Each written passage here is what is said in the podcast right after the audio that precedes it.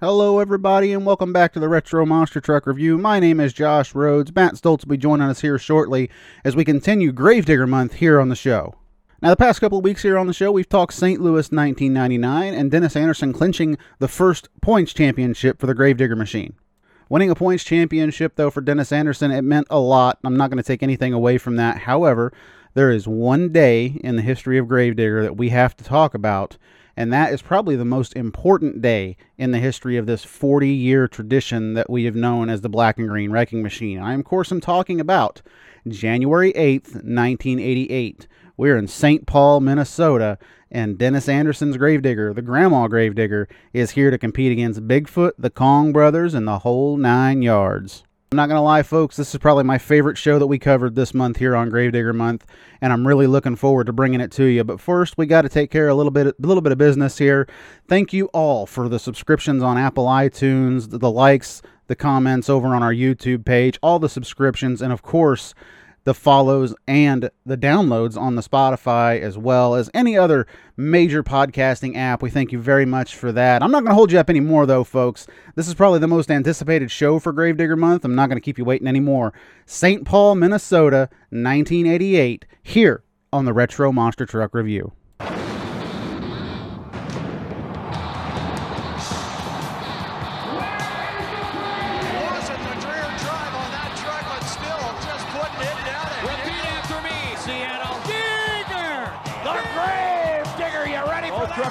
Structure set with a thumbs up. It's showtime! He gets into it. It's just bad. Wild, awesome. He's cool. He's tough. He's nuts. Because we just like him. He's got a swamp in it. Anything for the crowd to scream. Houston! Grave diggers in the house!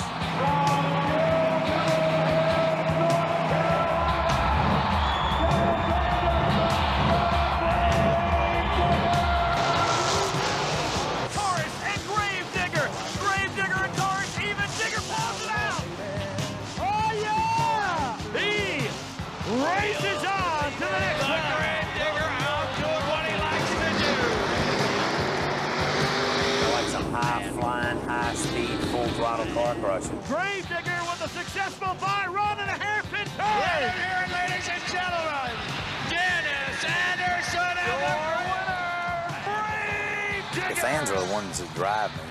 You know, when you hear them cheering for you, and I just set this driving style way back when I first started, and it's a reputation I've built, and I got to live up to it.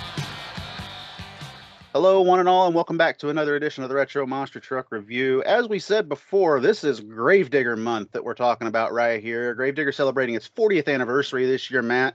And we can think of no better show to cover during this month than St. Paul, show number one in 1988. This is kind of the big break for Dennis Anderson and Gravedigger. Hey, that's right. We're up here in Minnesota. at the St. Paul Civic Center, by the way. Opened in 1973, but then closed later on in 1998. This building was actually the home for the AWA, the American Wrestling Association, owned by Verne Gagne. Also, it was home for uh, the World Hockey Association, the Minnesota Fighting Saints. Interesting team name, uh, I, I suppose. And then uh, not to be outdone by the current tenant of the building that now stands on its footprint, the Minnesota Wild. I don't know what a Wild is, but that's the name of the current NHL team that plays there. Yeah, the Minnesota Xcel Energy Wild Center. over there. Yep. Yeah, Minnesota Wild is uh, one of the teams I know a few buddies of mine in St. Louis that root for when the Blues aren't doing very well. But hey, you got to have a, a second team, right? I mean, come on. Uh, like I said, the building though was demolished in 1998 to make room for the Xcel Center, it's the current home of the Minnesota Wild, like you said, which opened in 2000. They've been there now 21 years. Which is interesting because this area here in St. Paul, whereas the Minnesota North Stars played in the Met Center, which was a Mhm. different arena in that Twin Cities area. So kind of getting some love all around that metropolitan area, the Minneapolis St. Paul, they're very close to each other and kind of one demographic area. So that's where they built the new arena. And kind of like how you had the Pontiac Silverdome and then the new arena or the new stadium, Ford Field, is kind of more in downtown Detroit. So uh, Mhm. a lot of back and forth in those areas with these sports teams. I guess whoever gives them the tax break, that's where they build, right? Hey, it helps. Helps the area, helps it grow, and they've got fresh stadiums every 20 or so years. We move on to monster truck racing, though, here. And uh, I got to tell you, Matt, this is a stacked lineup for St. Paul. And this is a, a, very unique course as well. We'll start with our lineup here. Bigfoot number four, arguably the winningest monster truck in history at this point, driven by Rich Hoosier. King Kong 3 with Steve Dane behind the wheel. Of course, we've got Dennis Anderson in the Gravedigger, the Grandma Gravedigger. Awesome Kong number two with Jeff Dane piloting. Then Gentle Ben with Jim Bowman, Carolina Crusher with Gary Porter, Master of Disaster with Doug Spanier, Barely Tame with Rick Young, Barbarian and Jim Miller, Leadfoot and Ron Dennis, and then we've got Kid Rare rounding out the field here in Madman. Heck of a field for a small arena like this, and this is one of the larger small arenas, if you will. Mm-hmm. But still, we've got a whole field of monster trucks here, especially here at the beginning of 1988 when shows didn't really have this many trucks very often up to this point. You may have six, you may have eight. We've got a full field here. Yeah, we've got an incredible field here and a very unique course as well. This is kind of like a little bit reminiscent, maybe, of uh, Louisville 87, where you've got a hill, you start over the hill, you jump five cars, and you've got another small bump, and then you've got to finish over seven cars. You can compare this as well to maybe Columbus 88 a little bit later in the year as, as well. I mean, it's a unique style course for these trucks here in the TNT Monster Truck Circuit. Could you imagine nowadays a straight line course in a hockey arena with four obstacles? Absolutely not. it's I don't know how they fit all the stuff into this small arena, but they managed to do it and it's a very very tight track as we'll see throughout the night. The trucks are going to be thrown up into the air a lot which kind of uh, kills the forward momentum of the trucks and allows so many of these obstacles to be out there because the trucks never get that much speed in theory. Yeah, it's a driver's course, to be perfectly honest with you. We got really big, heavy monster trucks at this point in 88. Like I said, very early in 88. The show date was January 8th of 1988. This is before the point series starts. This is essentially just a bunch of show trucks, maybe at this point. That's not necessarily the start of the race truck evolution. For the most part, you're right. I mean, we don't have any real purebred race trucks here.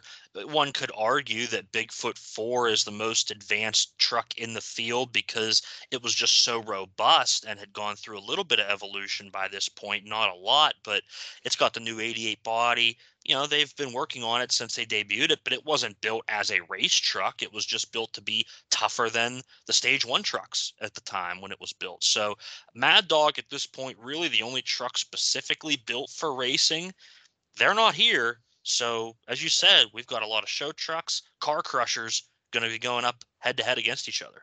Yep, and the leader of that, probably as far as the car crushing brigade, is that heavy gravedigger truck in the background. Uh, we're going to start this show off, though, with Dave Grimm welcoming us to a cold, snowy St. Paul where it is currently 10 below zero. Makes you wonder just how warm they could get it inside this place in 1988. Some things never change, huh? Seems yeah. like they always book these coldest shows at the coldest time of the year. So, you know, we can't do this Minnesota show at the end of March. We've got to do it the first week of January when it's 10 below outside. And the, the following year in 89, we would get our, uh, our hero, Dick Leak, standing out in front of the sign with, what was it, two, three below zero, something like that, uh, at the St. Paul Civic Center for the 89 version of Power Tracks. So, always cold. We've covered the 97 event from Des Moines, Iowa here on the show. Mm-hmm. What was it? 50 below zero with the wind chill. So mm-hmm. who knows what the wind chill is here, but we know it's actually 10 below in terms of air temperature. And inside, eh, I'd say it's maybe a little bit warmer, hopefully at least comfortable for these folks. The crowd doesn't seem too bundled up. Yeah, crowd doesn't seem too bundled up at all. There's also a pretty big crowd here inside the Civic Center for Monster Truck Racing as we go into our qualifying highlights. Even in 1988, though, I think your argument for Bigfoot being Bigfoot 4 being the winningest monster truck to be ever built at this point could be stated as we see this qualifying run right here. Bigfoot actually has fresh cars to go over, which could be a major disadvantage for Rich Hoosier. And we kind of see that in this time. It's going to go at 10.37 on this course. Uh, Dave explains that there are seven Bigfoots uh, to the crowd here, but Rich is going to go over this hill, and it's really tight course. Honestly, he does a very smooth, conservative run, uh, barely a length of a truck between the hill and the cars. That's how tight this arena is. All right, Bigfoot the monster truck, the number one monster truck in the world today. There are seven Bigfoots, ladies and gentlemen. Bob Chandler, the owner of Bigfoot, is here tonight at the St. Paul Civic Center. Rich Hoosier is doing the driving. Here he comes. Red are going up. Good foot. There he goes. He's coming down. Now he's done it a little mound of dirt. This is really something about And you can see he got over pretty fast. It's really impressive to see how much the truck bounces around here on this first hit. We get the course kind of being navigated conservatively but smooth by Hoosier here, uh, kind of necessary for a first run on a fresh track. And he comes across the cars, drives over them, and the time 10.37 seconds for Bigfoot. Following Bigfoot, we've got King Kong who's going to run in the left lane. Bigfoot actually ran in the right, so Kong's going to be over in the left. So they're kind of evenly doing this, so the cars get crushed down evenly. I like the way that they're doing qualifying here. And we see Steve Dane just absolutely attack the track a little bit harder with the fresh cars. He gets some good bounces, puts in a good run here, a 9.6 second qualifying time for King Kong. Bigfoot in the lead at 10.37 seconds. King Kong has to beat that. Look at King Kong go.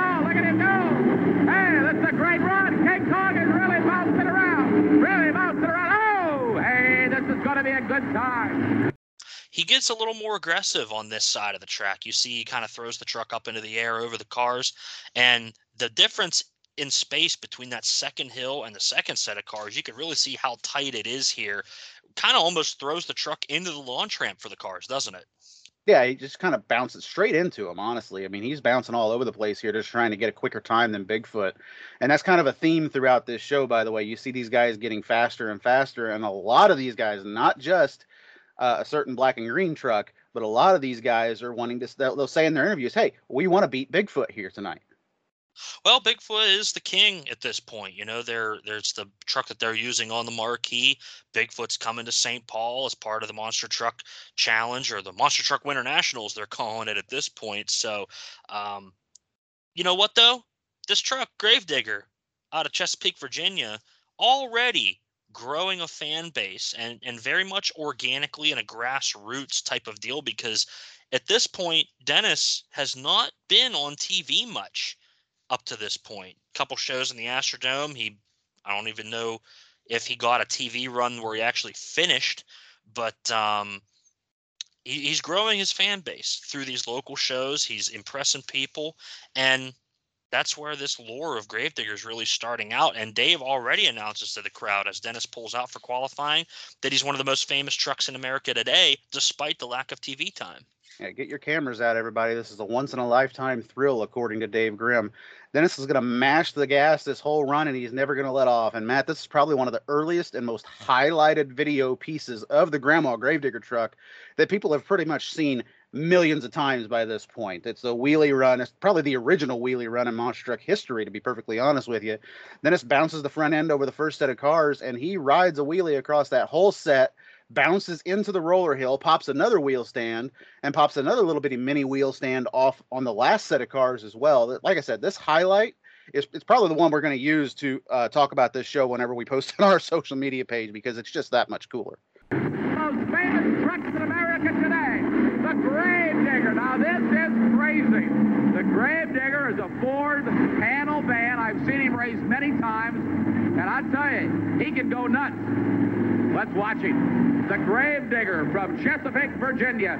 Dennis Anderson. Get your cameras out, everybody. This is a once-in-a-lifetime thrill. He goes nuts. Here he goes.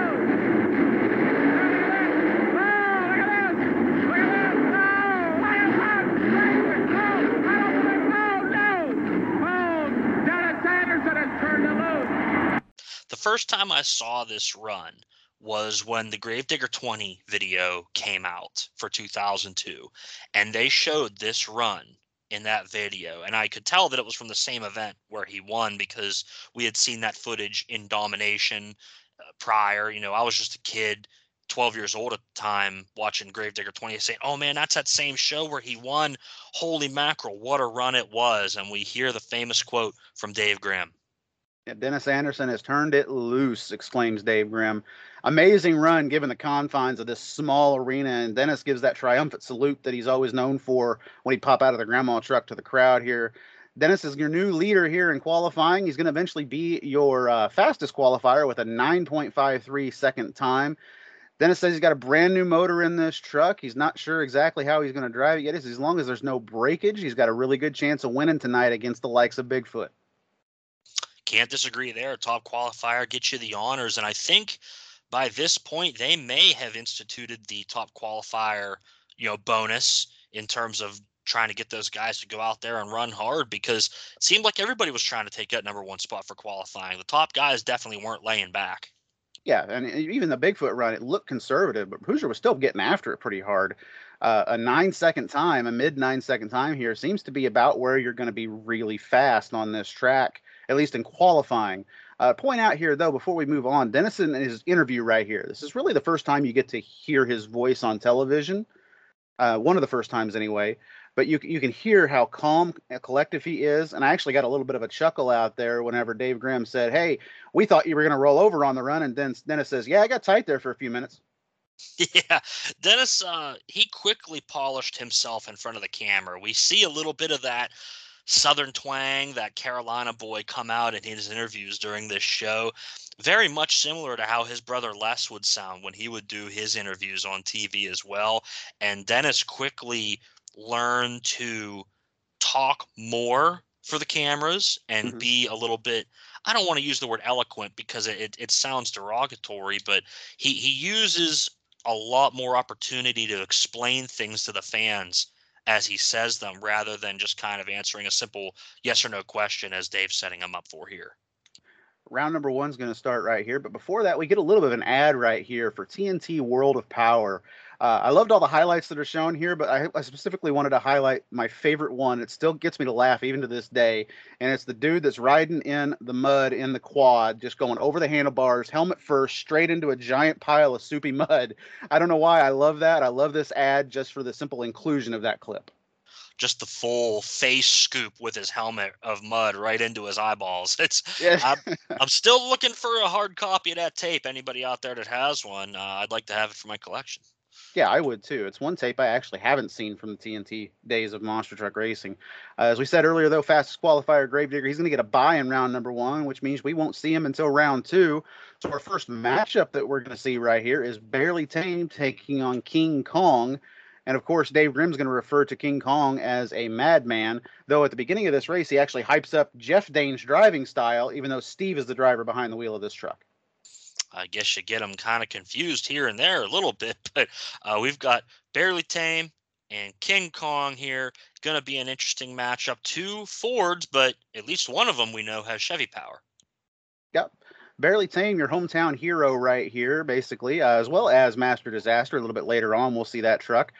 But uh, I got to tell you, this is uh, not a very good race for Barely Tame. It's going to be a decent start for the trucks. They're pretty well even when they come over the first set of cars. But Steve clears those last cars, bounces over that small. I mean, he's just wild on this course, is the best way to describe Steve's pass. He's wild all the way through the run. Barely Tame gets stuck on the cars in the end. And then as he starts to drive off, it's never a good sign when your front tires are pointing inward at each other. And that's what happens right here with Barely Tame. Unfortunate breakage for the Barely Tame Ford.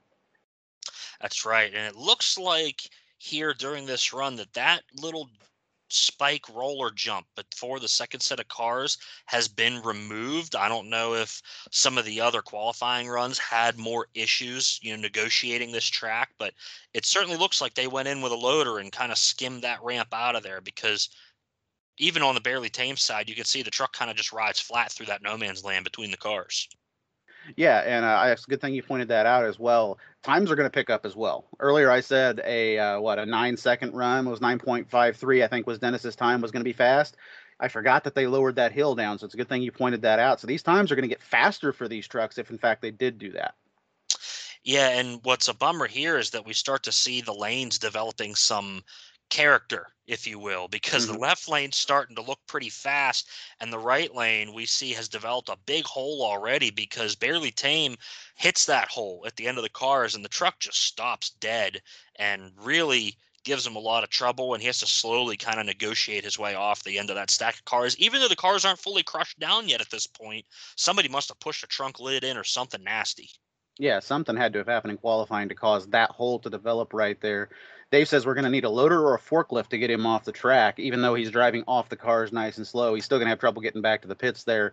Tough break for the barely tame Ford. However, King Kong looking really good over there in that lane. Gentle Ben going to be up next, taking on Master of Disaster here. Doug Spanion is listed as the driver here. Name spelled wrong, but is said correctly by our mysterious narrator. Yeah.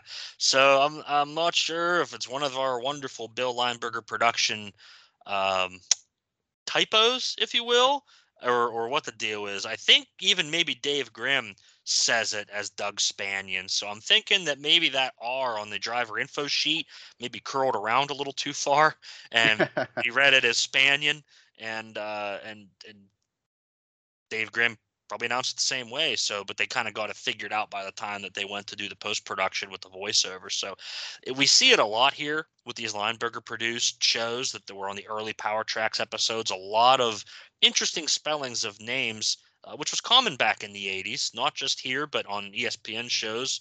And we may get some more of those by the end of the show. Yeah, we probably will. It's just early or late 88 production quality that we have right here. Uh, keep that in mind too when we grade this episode later. But uh, Doug Spanier is going to get the win right here. Master Disaster has a great hole shot, a pretty smooth run, takes the win by about two truck lengths over Gentle Ben.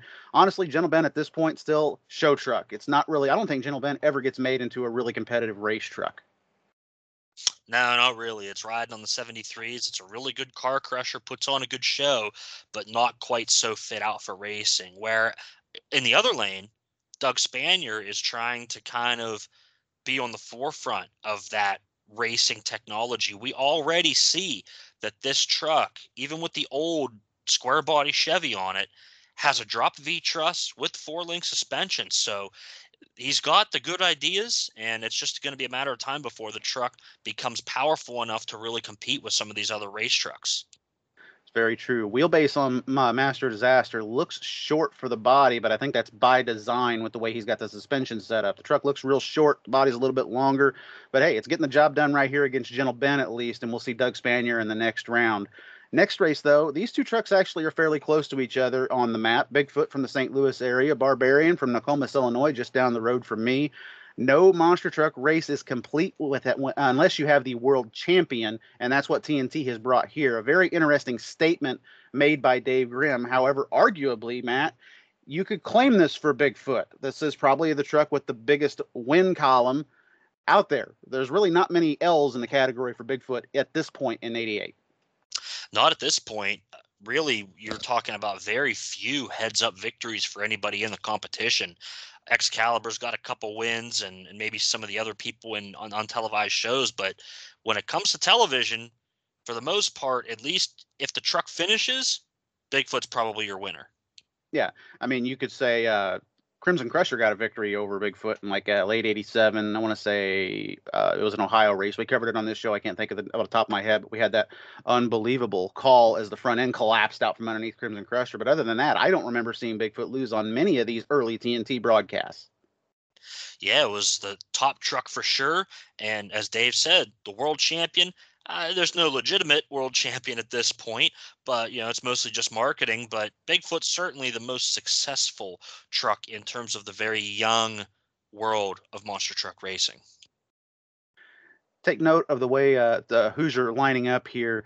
He's got a neck brace on, a helmet with no goggles. His right arm is, com- or his left arm, excuse me, is completely exposed. He's wearing a Bigfoot crew shirt to drive in, and he's got his head and left arm hanging out the window. It's also real early for the MTRA. you know, they're kind of figuring out what they want to do for safety requirements. And I'm not sure if the RII had even been developed yet by this point. Um, I'm not totally sure on that. I mean, I know that the MTRA is kind of in its early formation here.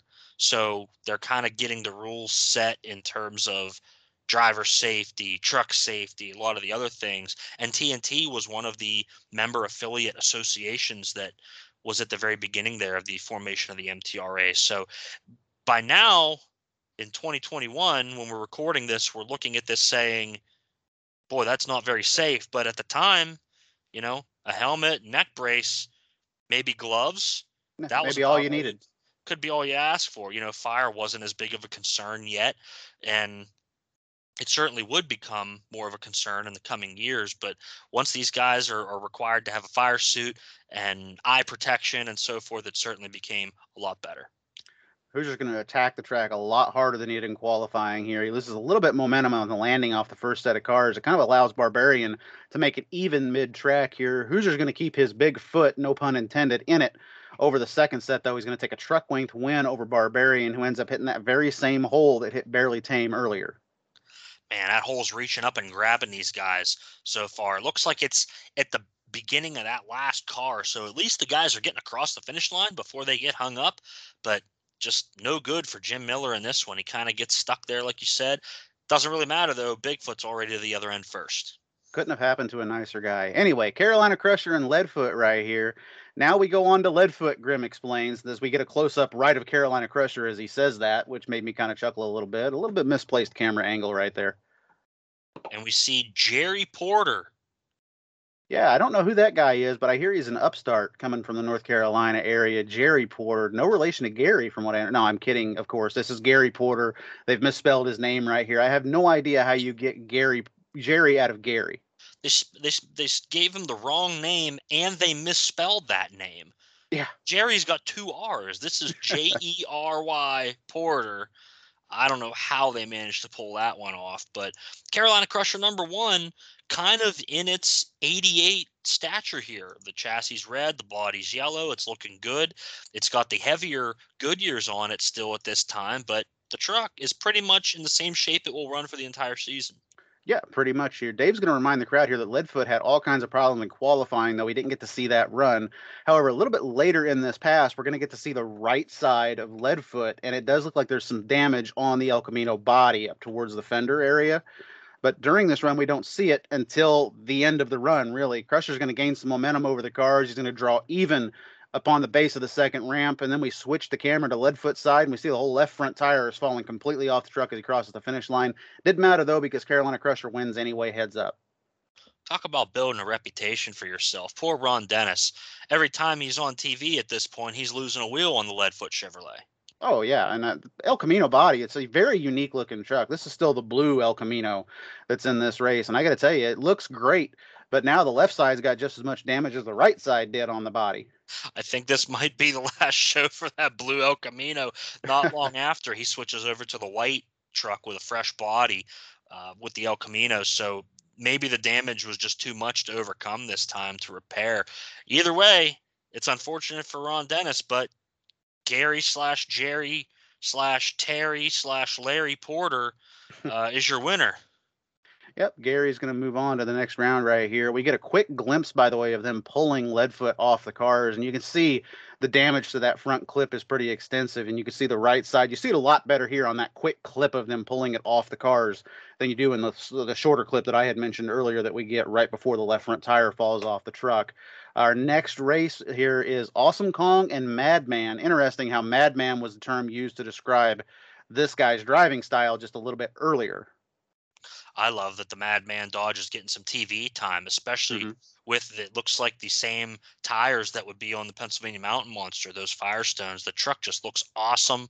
Uh, what else can you say about it? Just looks good. Yeah, it looks great, but in the other lane, we've got a, almost a bare bones looking awesome Kong machine. This truck is in the process of being stripped down to be more competitive as a race truck. You can see where the Danes are kind of cutting corners a little bit just by looking at the truck. It's a lot lower than some of the trucks out there. They're trying to cut weight off of this truck, basically, is what it looks like. Yeah, and let's not forget that just a few months prior, the last time we saw the truck, I think, was what, maybe in Charlotte it still had the Allison aircraft engine in it. So mm-hmm. the truck's in a constant state of evolution at this point and would eventually go on to you know get raised up a little bit and kind of get cut up here and there as well, but at this point it's kind of in between stages if you will. It's got the lower body still, but it's got a a supercharged engine and unfortunately that supercharged engine doesn't look like it's running too well, does it? No, it doesn't. Awesome Kong's very slow off the line right here, struggles to get over the hill. Uh, and Madman looks pretty good over the line, but Kong does have the top end speed here, though, to come back and steal the victory by about a single car width over Madman. Madman's going to get hung up at the end just a little bit right there. But I got to tell you, good race between these guys but I think it's only a good race because of the stumble that Awesome Kong had, because the truck comes back on that top end so much faster than Madman. It does, but then as you see over the last set of cars, Madman really makes up that difference and almost grabs the lead back by the finish line. He beats Awesome Kong to the end of the cars, but at that point the race is already over, and we see Awesome Kong heading back into the pits, kind of being inspected a little bit by one Robert P. Chandler. Yeah, I wonder who that guy is, kind of down there on the floor.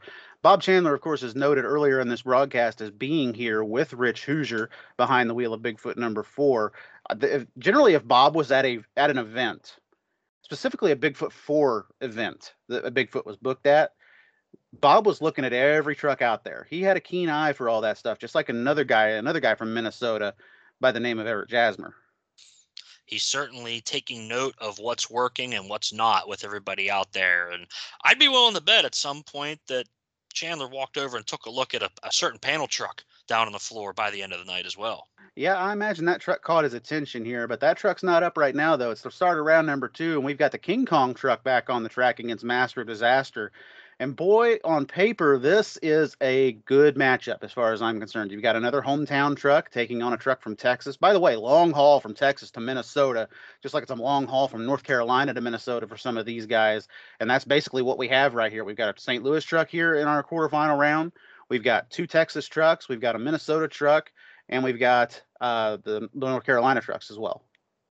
Trucks from all over the country here for the Monster Truck Winter Nationals. And like you said, it's a long way to go, and you don't drive all that way to come out and lose. So you could bet that King Kong's going to have the hammer down. That's right. These trucks leave as King Kong gets the lead over the hill while Master Disaster kind of struggles just a little bit. Both trucks are going to send it pretty hard over the last set of cars. Kong actually clears the first set of cars with the front end, by the way. I forgot to point that out. Kong clears the front set. The truck launches to the left on those cars, somehow bounces and maintains a straight path to the last set of cars. It's a wild, wild looking pass here for King Kong. Uh, Kong's going to go on to steal this win here. Kudos to Steve, by the way, for maintaining that truck and keeping it straight as he could to hit that last set of cars because it was iffy if he was going to do so. He kind of bounced into the quad jump a little bit there, as you see, he comes off the first set of cars, and that kind of deflects him back into his lane a little bit to get set up for that second set. And he holds on. I'm not sure how much driver input was involved, but it sure looked good. It looked really good for the the Kong truck. He's going to mention here uh, a little bit later that he's having some steering issues with this truck, like it's almost reacting too quickly. So he's having to put less input into the wheel, and it's something he's not used to. And we kind of see that maybe on this pass a little bit, because like we said, he turns really hard left. He has to gather it back up, turn really hard right to try and make the hill for the last set of cars, which he does so. But man, it's a wild pass. He gets the truck up on two wheels for just a moment over that last set of cars. A wild pass for King Kong. It is wild, and we'll see how fast he can keep going throughout the rest of the night. But in the meantime, we've got Bigfoot and Carolina Crusher, two strong, competitive, and reliable trucks going up against each other here in this matchup. Yeah, interesting how we go from a truck that's known for being wild and another truck that's got the name Master of Disaster on the side of it. We're going to go from that race into a race of two guys that are just smooth as silk and consistent all the time. Gary Porter is going up against the legend, according to our announcer here, Dave Grimm. 1988 and Bigfoot, already a certified legendary status at this point, and I don't think he's wrong in making that statement. Yeah, and Dave says this seems like a one-sided matchup, but crazier things have happened, and Mm-hmm. we see the trucks leave, and you could tell that Porter's pushing harder than he did the previous round, at least on that start. But uh, Bigfoot's just got so much more torque and has a little bit of a lead here in the first half of the race. Yeah, I think Bigfoot gets the holeshot right here and basically maintains it and kind of just slowly starts to pull a little bit bigger lead on Crusher throughout the rest of this race. Uh, Bigfoot's going to launch skyward, whereas Crusher stays a bit lower across the cars, but Hoosier's still going to get the win, though, here, but not by much. Crusher was not far behind him in this race, as Bigfoot's going to advance and be your second semifinalist. Yeah, the air really comes from Hoosier bouncing into that second car ramp. And that puts the front end way up into the air. Kind of, you could maybe call it a wheelie, but the, the rear end does get up off the cars as well a little bit. So, kind of a big sky shot for Bigfoot at this point in the competition. You don't want to be doing that. Instead, you want to be driving forward and flying through the air forward level if you can. And he just didn't quite get the bounce right. Thankfully, he was enough ahead and had enough horsepower to hold on for the win. Yeah, he certainly did. Bigfoot advances without some, or excuse me, Bigfoot advances, but not with some stiff competition from the Carolina Crusher. I wasn't sure when he said that if he meant the race itself or the suspensions for both of these trucks. yeah, they're both bouncing around a lot out there. Oh, yeah. two of the smoothest. By the way, these are two of the smoothest and most consistent trucks on the entire night. By the way, and they're still bouncing all over the place along this course that we've got right here. Also, next up though, we're back to the wild man, I guess you could say, is Awesome Kong's going to take on your number one qualifier, Gravedigger. And honestly, right before we start this race, I want to say there's probably some talk back in the pits about Anderson being your number one qualifier here. And I'm going to guarantee you it starts off with something like, yeah, he's number one qualifier, but wait till he gets out there on the track for racing. So Anderson's probably got to prove himself here just a little bit. Yes, your number one qualifier, that there's still a butt in the back of their head right there. Yeah, this is during the one run Anderson years, so you never know if the digger's going to hold together for the whole night or not. And Dave says this is the match made in monster truck heaven. It's going to be heads but up. judging by the paint scheme on Gravedigger, I would say it's more of the monster truck matchup made in hell. Well, could be. He says it's going to be heads up. Digger's wild and crazy, but Awesome Kong is as well. Yeah, these are two of the trucks that are known for being a little wild out there. Uh, awesome Kong, though, keep in mind, truck was stumbling off the start in its last round, and that's exactly what happens here, unfortunately for him. Right before, though, that, we get a famous quote from Gravedigger Nomination, like you were talking about that videotape earlier push the pedal to the metal, power against power, and turn them loose, Dave Grimm exclaims as they leave the line, and Dennis just gets a flat out awesome launch over the first hill before Kong can even get on top of it. Gravedigger's wild and crazy, but Awesome Kong is as well. They'll both drivers will put their foot into the accelerator and go like the devil. It's anybody's game. Here we go. Awesome Kong has decided he wants the right lane. How many of you like Awesome Kong? How many of you like the Gravedigger? All right. The Gravedigger has the thunderous applause the fans here in the Civic Center Arena. He's the pre-monster truck race favorite. Let's see what happened. Awesome Kong doesn't want to lose. He didn't come all the way from Texas to lose this race. Gravedigger from Virginia. Anybody's ball game. Push the pedal to the metal. Turn it loose. Power against power. Here we go.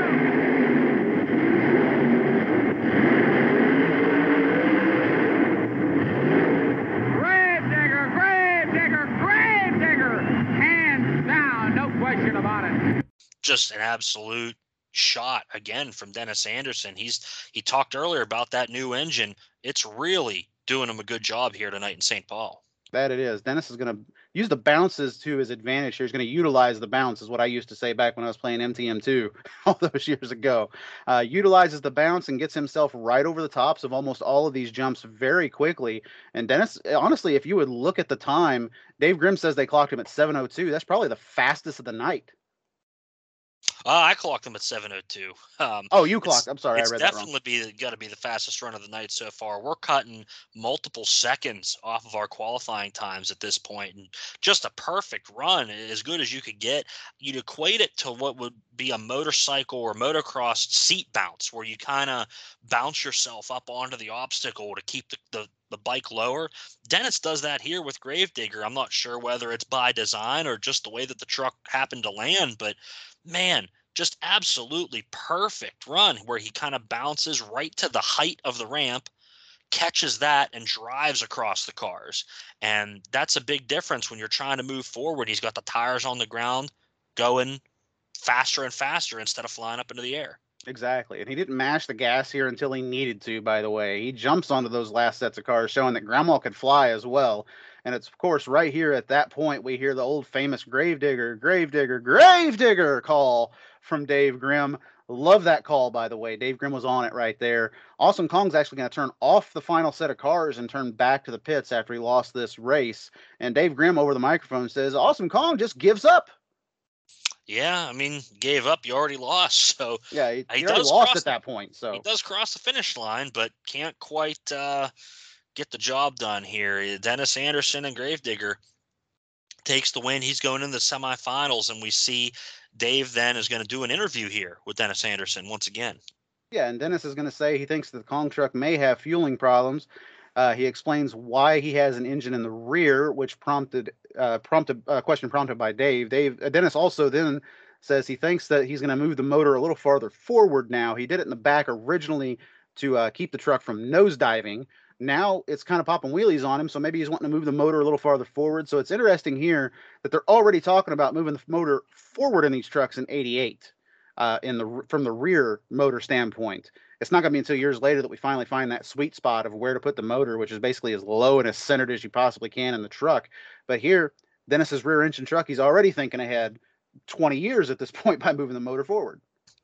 Yeah, and even before we get to that point in the interview, Dennis comes out with the helmet on and he Mhm. starts talking. He tells Dave that he really needs to win tonight. He's got some big, heavy duty bills that need paid.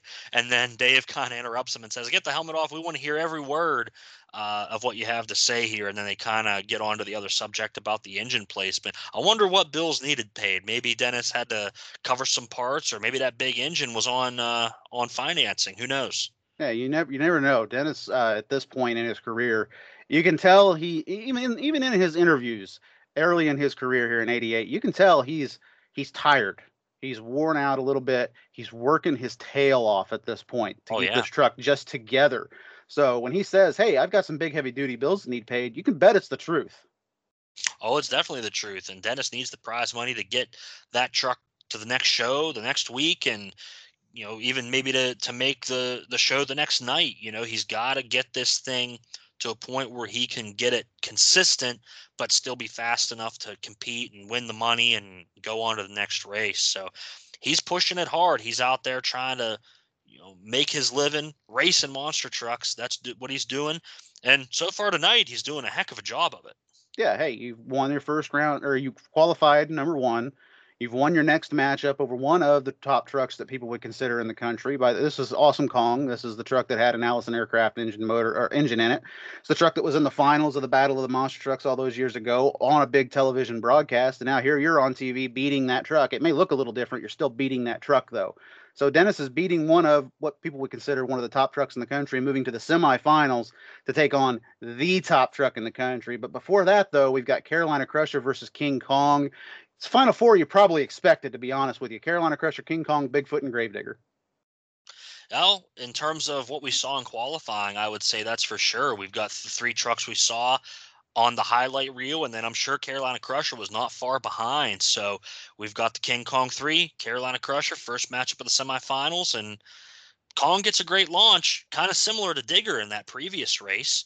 And we got a lot of camera cuts during this run. We kind of get the trucks together over that first hill, and then an opposing shot down low.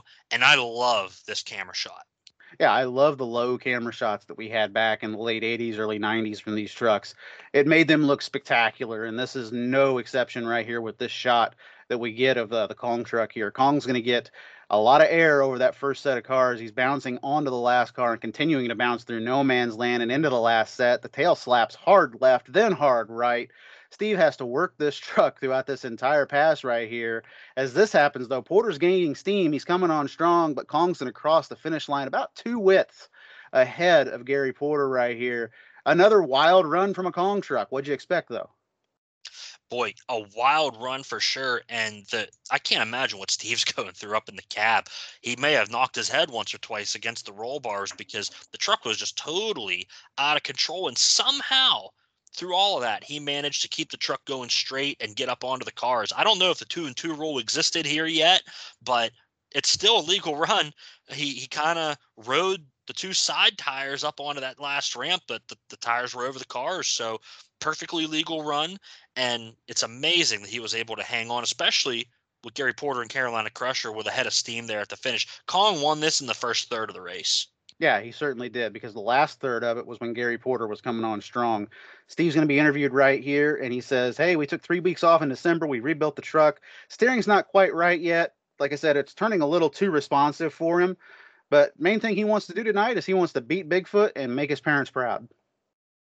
Yeah, it seems like all the big people were here for this race in St. Paul. We got Bob Chandler, we've got Steve Dane's parents, you know, everybody that everybody that matters to all the competitors, you know, are all here to watch this event. And you can tell that the guys are pushing as hard as they can. Speaking of pushing it as hard as you can, Matt, this is probably the race that has been the most highlighted since it happened in uh, the great the, the the the history of the Gravedigger truck as well as the history of Bigfoot because Bigfoot gets notoriety from this as well because at this point it is as we've said throughout this show this is the truck that has won probably 92, 93% of the races that it's competed in. And probably 100% of the matches that you've seen on television to this point, Bigfoot has won. Yeah, you've got Bigfoot, the current self-proclaimed king of the monster trucks, and we've got Gravedigger, an upstart but wild performer from the eastern seaboard out there in Virginia that's been gaining fans at every event. And Dave kind of builds up the, the similarities but the differences between these trucks with Gravedigger being a 1951 Ford, Bigfoot's a 1988 Ford. Gravedigger's got that big engine, anything goes. Yeah, anything goes right here. There's a small shot right here that uh, is to me as a, a, fan of the sport as much as I am anyway, kind of gives you a little bit of a goose, a little bit goosebumps, honestly. And it's Bigfoot's just sitting at the line, and then right behind him you see Dennis going to line up, driving right behind Bigfoot. The start before this race starts, Digger is obviously in the shadow of this blue Ford, and this little clip of him just lining up behind him and pulling to the line is a perfect eclipse of that and shows the fact that hey, Dennis is kind of in this truck's shadow at this point. Am I reading too much into this? Probably, but to me, that's perfectly a perfect example of this this, this rivalry at this point. The Digger's kind of in the shadow, just like many other trucks.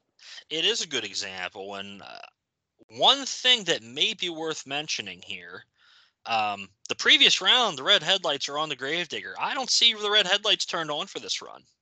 Hey, maybe not 100%. If Army Armstrong was here, that's what he'd be saying over the microphone.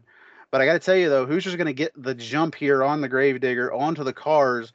Eh, the Digger's going to build a lead off the cars. Dennis bouncing smoother, Bigfoot pushing it a little bit harder. Hoosier puts the accelerator absolutely through the floorboard here for the final jump, Matt. And I got to tell you, it's one of the hardest hits you're going to see from an early Bigfoot truck at the finish line here. He's going to land hard on that hole that we had been talking about earlier, and the truck's going to bounce extremely hard towards the left side. And man, Hoosier, he's already hanging out the left side window. I can't imagine how much of an impact that is on him leaning out the window at this point. Digger, obviously on the cars and drives straight to the finish line here. It's anybody's guess as to who really won the race. All right, here we go. Gravedigger against Bigfoot. Rich Hoosier against Dennis Anderson. Dennis Anderson with a 1951 Ford. Bigfoot with a 1988 Ford. New against old. But I tell you, Gravedigger's got a supercharged engine in the back of that 1951 Ford panel van. Anything goes. Here comes Bigfoot. Look at Gravedigger. Look at Bigfoot. Look at him go. Look at him go.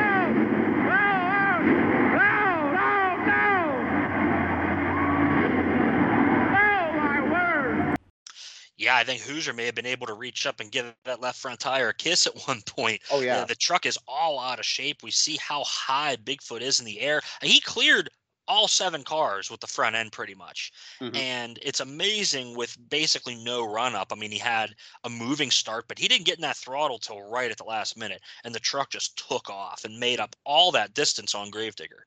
Yeah, he made up a lot of time on Dennis right here. And I love the buildup that we have right here. Dave is reading out the time. One is too close to call. We'll have to wait for Dave to get the official time from the judges. Is, are we having fun yet?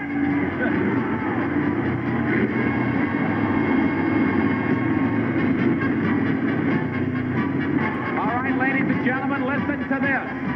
Listen to this. Bigfoot, Bigfoot had a time of 7.93 seconds. Gravedigger had a time of 7.82 seconds. Gravedigger wins it. And Dennis Anderson, congratulations. Is this, I've got to ask you, is this the first time you've ever beaten Bigfoot?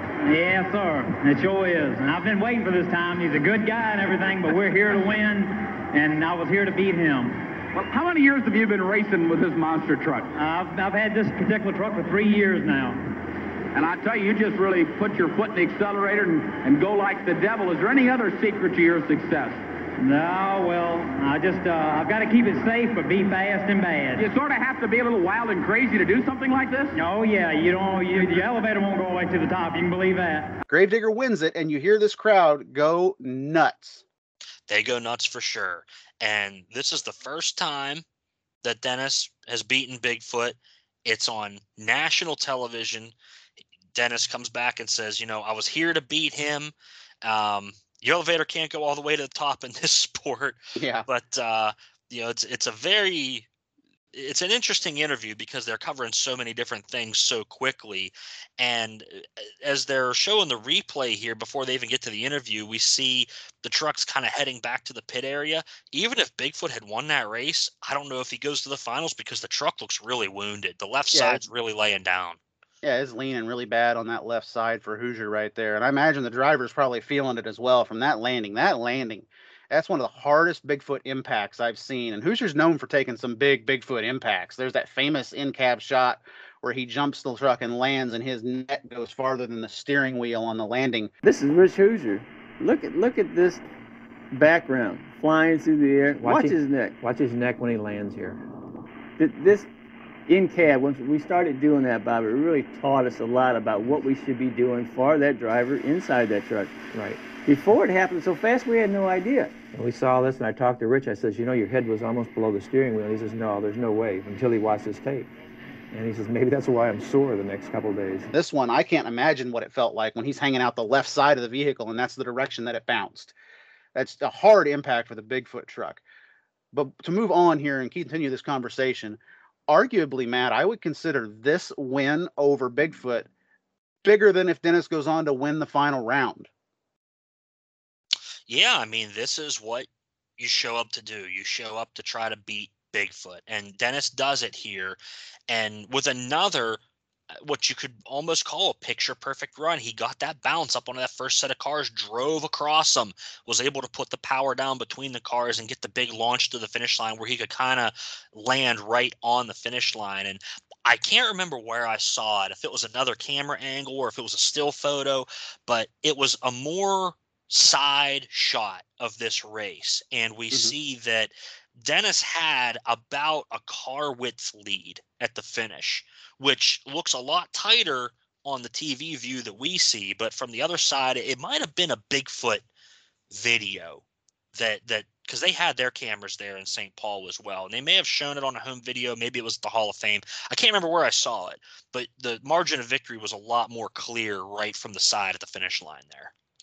Yeah, and I think that they used that TV shot that they had on purpose to show how close the race was because that shot has been debated by Bigfoot fans, has been debated by Gravedigger fans for a number of years as to who got to that cone first. For those that don't know, there's a cone actually before the last car, I believe. It's the, the trunk of the second to last car. That is your finish line, not the car or not after the final car. So the finish line is where Dennis's tire lands. Bigfoot bounces off the cars first, but on this particular track, the finish is that cone, and that's exactly where Digger's front tires landed. Whereas Bigfoot, you could hardly tell on this camera angle where Bigfoot's tires are because Hoosier's 20 feet in the air. Yeah, we see the finish line kind of running across the track here on the chalk line, and then the cone is there. It's at the end of the fifth car, Fifth car, okay. and we we've got the shot here. I've I have my shot paused where Dennis is right at the gap between the cars, and even in this, you can see, in my opinion, that Bigfoot is further behind. His tires are about over top of the gap in the car before that, so I've always viewed Digger as the clear winner of this. And then when we got to see that other angle, wherever it was, um, it, it just confirmed it even further that the race was about as close as they indicate with the times. There was at least a tenth of a second between these guys. Yeah, there was. Uh, this is arguably, actually, not arguably, this is the biggest win in Dennis Anderson's career to this point. Oh, for And to- sure. to make a comparison to this, 1979, again, I'm going to go with the NASCAR comparison. Your rookie of the year was Dale Earnhardt, and he had one victory in 79 at Bristol Motor Speedway, and nobody predicted him to go out there and win that race. But he wins that race and propels himself in that Rod Osterlund car to go and win the championship the next season and become one of the most talked about drivers in NASCAR history from that point on when his career was uh, going on throughout the 80s, the 90s, all the way up until his unfortunate passing. Earnhardt was the man in NASCAR this race right here to me solidified Dennis Anderson as a legitimate threat and started to build the legend that would become the black and green wrecking machine. You know, I've always drawn a lot of comparisons between those two guys that you mentioned, Dennis Yes. Anderson and Dale Earnhardt, where you've got, you know, the Southern boy that came from nothing and became the biggest thing in their industry. Mm-hmm. Dale Earnhardt earned fans from his gritty driving style, his ability to take no BS from anybody else. And Dennis Anderson is not dissimilar in that fashion. A, lot of people have drawn the line between those two guys. There's a lot of crossover in their fan bases too, of oh, course. Oh, yeah. And the the iconic look as well. You've got the black vehicle. It's intimidating. And Dennis always said, "I'm a good guy in a bad truck." And to a degree, Dale Earnhardt was kind of similar, where he was a good guy off the track and you know got along with with most people well enough and was a great businessman much like Dennis is as well where when you put the helmet on though you ain't holding back for nothing and they're going to go out to beat you any possible way they can and and they're going to take the win Yeah, and that's exactly what we got right here. Uh, one line that gets overlooked in this race here is uh, Dave Grimm, a line in his interview. He says, You put your foot through the accelerator to go like the devil. And I think that's a perfect description of Anderson's pass right here, especially with the look of the truck that he has. You talk about Earnhardt having an intimidating st- driving style, an intimidating black n- car. Dennis did that with a paint scheme. We're going to skip ahead just real quick and take a little bit of a segue. As we're started to talk about the Gravedigger paint scheme, it made me think of this piece of uh, video that came from the 2002 Monster Jam season, and it's Dennis talking about the creation of the Gravedigger paint scheme, and I thought it fit very well with this conversation. We're going to go ahead and play it right here. I saved up money from doing 11 shows and selling T-shirts, and I got a hold of this artist that paints on Harley Davidson motorcycle tanks and stuff like that, Fred Buman. And um, Fred, I wanted Fred to create a, a paint job to go along with the name. And the first Gravedigger paint job I got back then was $950 for this artwork. 950 bucks to me back then, you know, my whole truck chassis, shocks, and everything was, you know, $800. He says, I'm going to put you some flames on it. And he says, I'm going to put you some spooky flames. I said, all right, whatever. And so I just stayed away. I made a couple of comments to him, and Fred actually told me, he says, you know, you carry your butt out the door, and you don't come back until I call you. And I did, and when I come back, I was floored.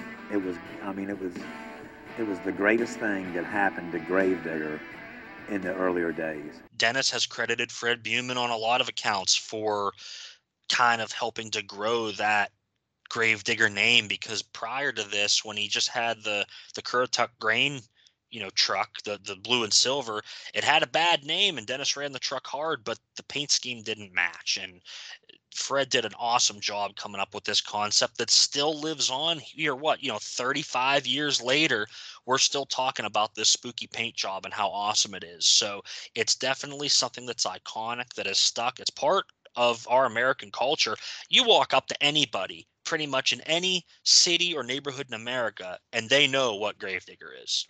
Yeah, and at this point, you could arguably say that if you walk up to anybody uh, in 1988 and you said what Bigfoot is, they would know as well. Nowadays, I think that's kind of reversed just a little bit. Uh, we talked about this race in outs, insides and outs, everything to do with it. It's been talked about to death, so we're gonna go ahead and move on right here before our monster truck final round. Uh, we're going to see some updates on the t- updated dates on the TNT tour right here. Uh, the start of the Monster Truck Summer Series, of course, is going to start in Roanoke and then in Nashville or, or Nashville in April, followed by pools in Tupelo and uh, Memphis. And then we're going to go to our AV, ATV finals, which is an oval course around the jumps around the perimeter right here of the Monster Truck tracks. By this point, Quad Racing had accompanied and uh, saluted three wheelers as the main ATV choice due to the danger associated with, or excuse me, four wheelers maintained as your uh, number one ATV choice instead of three wheelers. My bad, read that wrong. Uh, manufacturers signed on consent to a decree that in the United States government to end the sale of three wheelers in 1988.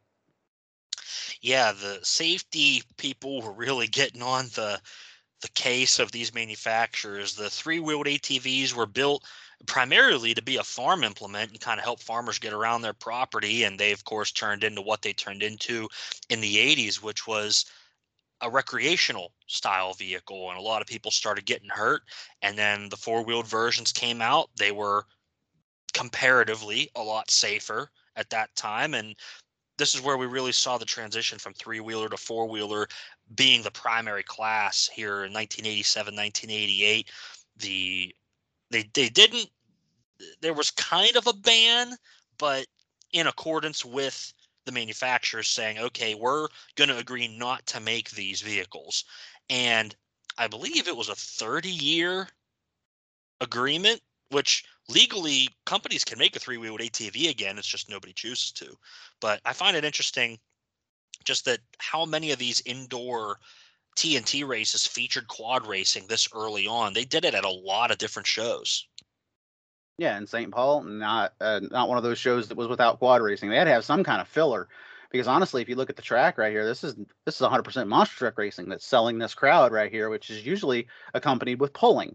So they had to have some sort of side act for the monster trucks as well. So this could be one of the first instances that we saw ATV racing going alongside monster trucks. Yeah, we saw it a lot, you know, in those late 87 shows that were televised as well. They did it in Charlotte and the monster truck centric shows that didn't have pulling at them like you said, they had to have a side act. And I mean, we love Gogo the Gorilla here on the Retro Monster Truck Review, but he can only do so much as a one man show. So you got to have something else in there to help fill the time. That's very true. And and now our time has come though. We are down to the final round here in St. Paul of 88. We've got Gravedigger, the upstart, taking on King Kong, another Kong brother, by the way.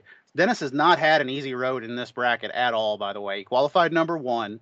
He had Awesome Kong in round two. Then he has Bigfoot in the semifinals, and now he's arguably got the better of the two Kong trucks here in the final round against him. Uh, King Kong, though, also didn't really have any slouches in his passes as well. I mean, you go back and you look at first round with King Kong, we've got uh, Barely Tame, which broke in the first round, but still was a very competitive race. You go into the next round, he's got Master of Disaster, Doug Spanier, hometown guy, not going to cut him any slouch. Then you cut down to your semifinal, excuse me, your final round, and you've got Dennis Anderson's Gravedigger with him. I mean, neither truck have had easy matchups all night long. Is my point I'm trying to make. Yeah, both had to earn their way here for sure. And we go to the finals, we see the trucks lining up, and we've got the those uh those horns that that pop in every now and then on the on the power tracks episodes playing as well that mm-hmm. they kind of set the stage for the final i mean are you going to tell me that you prefer that to the Monster Smash final sounds? I don't know. I prefer that way more than the Monster Smash final sounds. Oh, I'm not out loud. not a we're, fan of it. All. We're looking all. for a new uh, main host of the Retro oh, Monster Truck View now. Oh, I see how it is. I see how it is. One thing to point out here too, before these guys get to racing here, Digger, obviously the truck that is going to have lane choice. Dennis is going to that left lane, which has produced the majority of our winners tonight. It's flatter. It's probably easier for the Grandma Digger truck to drive over as well. In your right lane though is King Kong, where uh, Steve Dane has not been in that lane at all tonight. Yeah, and we're talking this left lane seems to be a bit smoother, even though it's after the finish line that hole on the left side of the the right lane has to be in everybody's mind that's in that lane that they got to negotiate that as soon as they get across the finish line. So I think Dennis has kind of been trying to avoid a hole that's been forming in the left lane as well. We saw it in one of the races. I, I can't remember which. I'd have to go back and look, but somebody caught a hole in that left lane as well, and it was on the right side of the car. So the inside of both lanes developing issues here. And we've seen Dennis in these last two runs kind of jump to the left on that last set of cars. And, and he takes a similar strategy here in the finals. Yep, both trucks are going to leave hard, but then again, Digger gets the jump over the hill and carries the lead into the first set of cars. Kong, however, bounced into the cars similar to how Digger had done in previous rounds uh, and draws even with Dennis in no man's land. The steering issue, though, combined with another big pound bounce, sends Kong into another tail slap, much like it did in the previous round. And this time, though, it it just cuts the momentum of the truck completely off. It doesn't propel him forward like it did in the previous round. They are even to the last jump. And then when Kong hits that jump, it's just like he hit a brick wall compared to Dennis, who is just going forward over those cars. Anderson sails across the line to take his first big major television win. And honestly, in an event where you go out and you beat Bigfoot in the semifinal round, if you don't go and win the finals, people might still go back and look at it and go, yeah, but. But Dennis puts the yeah butters right in their place by going and taking this final round win here on national television against the Kong brothers and Bigfoot. It'll be King Kong going against the Gravedigger. This is going to be a battle to the finish.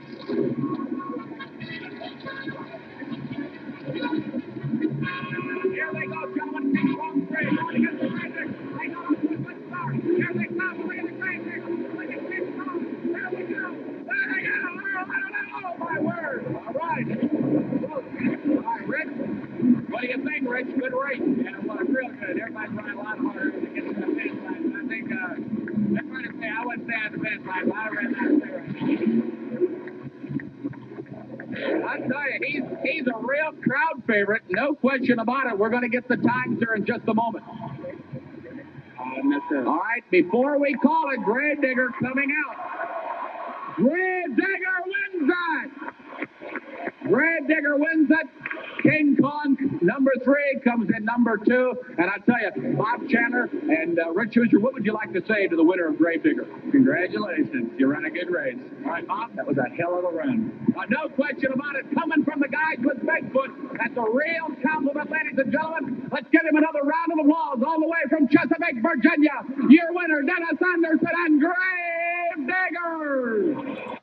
and he beat the folks that he had to beat. It's not like he had an easy road and and got lucky on one run. Dennis was continuously the fastest driver on the course all night long from qualifying to the finish. And we saw that the difference here at the line, as you said, Kong loses all the momentum on the second set of cars. He lands short of the finish line. Dennis clears the finish line. You Yeah. see that forward momentum just completely working in Dennis's favor here. And there's a lot going on here that we don't really hear uh, any warning about. All of a sudden, Rich Hoosier is on the mic with Dave Grimm Yeah. um, down on the floor, I guess, trackside, talking to Dave. And he says that it was a good race. And, you know, to say congratulations, he, he got it done. And Dennis parks up on the cars, and we see that iconic fist pump as he stands out of the big Gravedigger truck. Yeah, the old J.C. Whitney fire suit that he's wearing right there. He's got the fist pump in the air. Uh, we also hear Bob Chandler say that was a hell of a run about Dennis Anderson's run right there, and I love I love that they pipe that in there right there. You basically got a guy that created an industry saying, you know what, kudos to you, son. That was a good run. I love that quote from Bob Chandler right there. We get as Dennis is climbing out of the vehicle, and uh, of course we get that le- awesome quote Dennis Anderson, congratulations. Gotta be, is it the biggest moment of your monster truck career? Yeah, it is. I finally beat Bigfoot, the Kong brothers, the whole nine yards. That's it. And on top of that, we see the legendary foul play hat worn by Dennis Anderson here at the conclusion of this event. I'm still looking for one. Of course, Chris Mormanis has one. He's probably got a case of them somewhere he's hiding. But uh, I'm still looking for one of those because it's just such a legendary moment in the history of the sport. We see Dennis here in his interview. He gives the quote. He thanks the fans for being here, even this early in his career.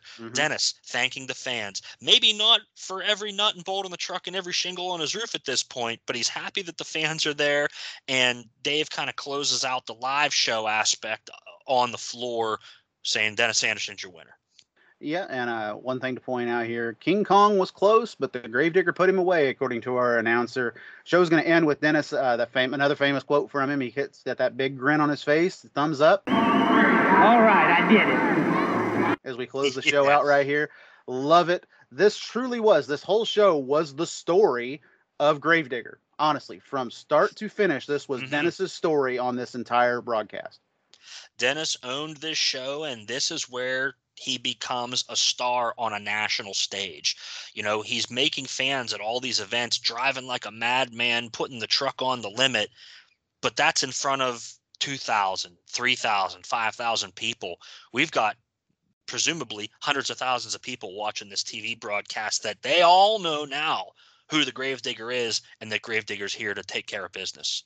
Yeah, in terms of production value, though, here in 1988, yeah, we've got a few misspelled names that could have easily been avoided. Uh, we've got people that always poke fun of Dave Grimm's announcing in these early events, especially this one. Always the Gravedigger line uh, gets quoted quite a bit by people. The Gravedigger, Gravedigger, Gravedigger. You know, he's overemphasizing a lot in some of his announcing here. But I want to point out here too, uh, just to defend Dave a little bit, those people that are poking fun of that announcing that I've heard throughout the years also remember everything that he said. Yes, they do. So there you go. That's something that you need to remember whenever you're kind of poking fun at announcers. I've seen this recently as well from people. It's just something I wanted to touch on at the end of this show. Yeah, Dave Grimm is over the top sometimes, but you remember every word he said. Well, you got to keep in mind that this is also the live event mic that we're Yes. getting as our sound feed too, and a live mic on the event host is much different than the crowd you're talking to at home on a television. If you've heard Joe Lowe, if you were lucky enough to hear him, and and may God rest his soul, he was awesome on TV. He kind of got it up to a six or seven on the Joe Lowe scale. But when Joe Lowe introduced Gravedigger to a live crowd, oh, he went to to 11 out of 10 you know, and that long grave digger scream that he would give, you knew that the black and green wrecking machine was in town and there was no doubt about it. So you have to look at it as Dave's primarily talking to the live audience. Yes. And then they're kind of pumping that into the TV broadcast as well, which I always found it interesting. And, and I've mentioned it here before as we've talked about these older power track shows, how they had the mix of the live event announcer and then dubbed over with a mysterious narrator that we never get his name, I don't think, that is somehow even like less exciting to listen to. Yeah, um, exactly. because Dave's you know really getting the crowd worked up and the announcer just kind of is being very factual and to the point and and kind of filling in the gaps. So it's an interesting production. It's again very early in this monster truck world on television in terms of competition. And i think it's uh, it the, the live event oh phenomenal. I can't count how many times i wrote down in my notes that this truck wins by a car width. Yeah. there had to have been at least four elimination races that were decided by less than a tire length or a car width. So very very good racing in my opinion throughout the entire bracket here. Yeah, the, the live event feel actually turned into a big fight feel a lot towards the end of this bracket as we see we see Dennis is climbing his way through this bracket. He's beating Bigfoot. He goes out and he beats Kong in the final round.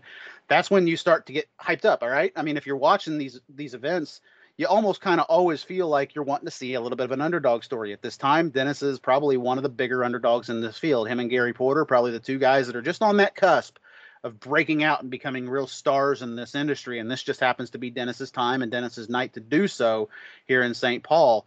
And again, say what you will about Dave Grimm, his voice is forever tied to the first major victory in Dennis Anderson's racing career, mm-hmm. and his voice is what you're going to hear on a lot of these old highlight packages covering Gravedigger and covering Yeah. this event.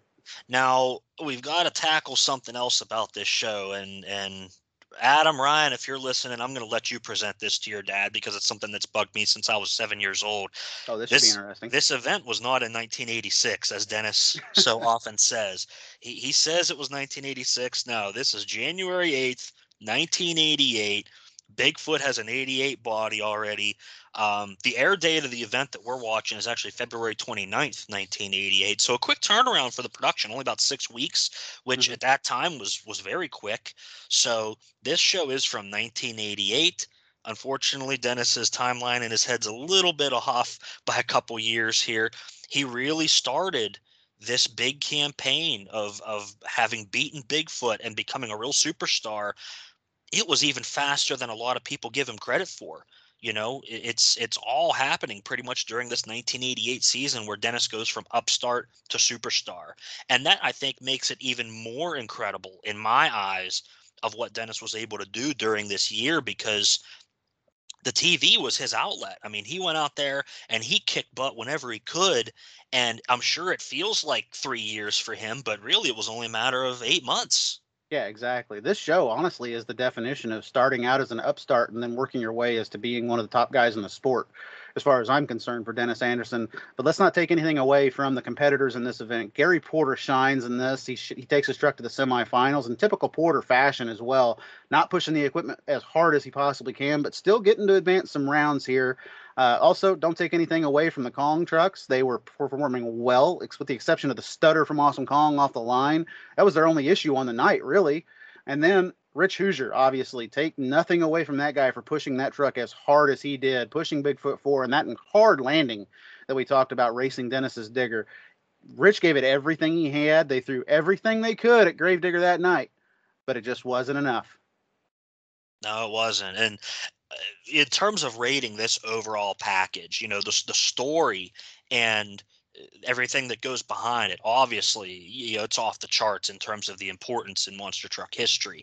The TV production, as we've stated, leaves a little bit to be desired here.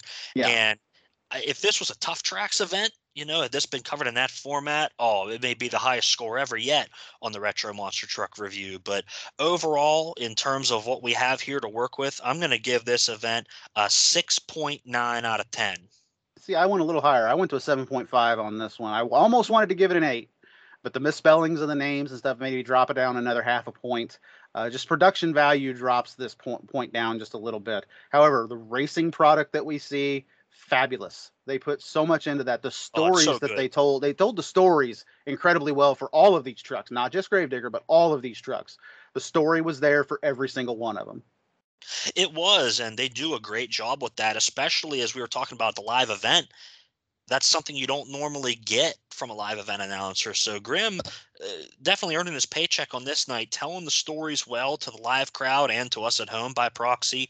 And you know, it's just unfortunate that the rudimentary means that they had to make this show at the time is how it ended up being. My score is so much higher if this is in pretty much any other format. Yeah, I, I agree. My score would have been off the charts as well. Maybe even a 10 out of 10 if they could have just had a little bit more production value, kind of like they did in the later year of 88, early 1989 production value. If they could have had that for this event, off the charts as far as I'm concerned. Uh, this was the night, though, that Dennis kind of put an end to that can he do it thing that seemed to follow him around for a little while when he was getting started in the early days of monster truck racing. The man did it on this night, and St. Paul 1988 is forever remembered in the history of monster truck racing as the biggest win for the Gravedigger machine at that point in his career. I'm, I'm arguing that Dennis has probably had some bigger wins since then. I mean, the World Finals five is probably one that's way up there on his list as well. Winning the championship in 1999 after the St. Louis show that we just talked about here on the Retro Monster Truck Review, that's probably still high up on there as well. Imagine beating Jimmy Creten at the World Finals is pretty high up there too, as well as beating Tom Meents in the final round at a World Finals too. It's probably way up there on Dennis's list. But all all those highlights, one of the ones that he still talks about, and you still see a grin on his face every time he mentions it is beating Bigfoot in St. Paul of 1988. And folks, next week, I still don't know how, Matt, we're going to be able to tie a Gravedigger into Monster Trucks 2000.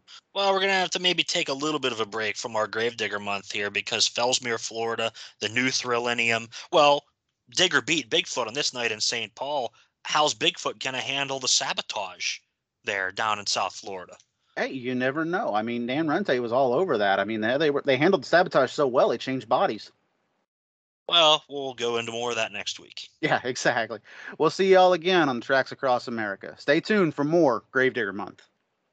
I know we normally end on some funny quip or something like that, but hey, I found two more pieces of audio that I would like to play here for you guys.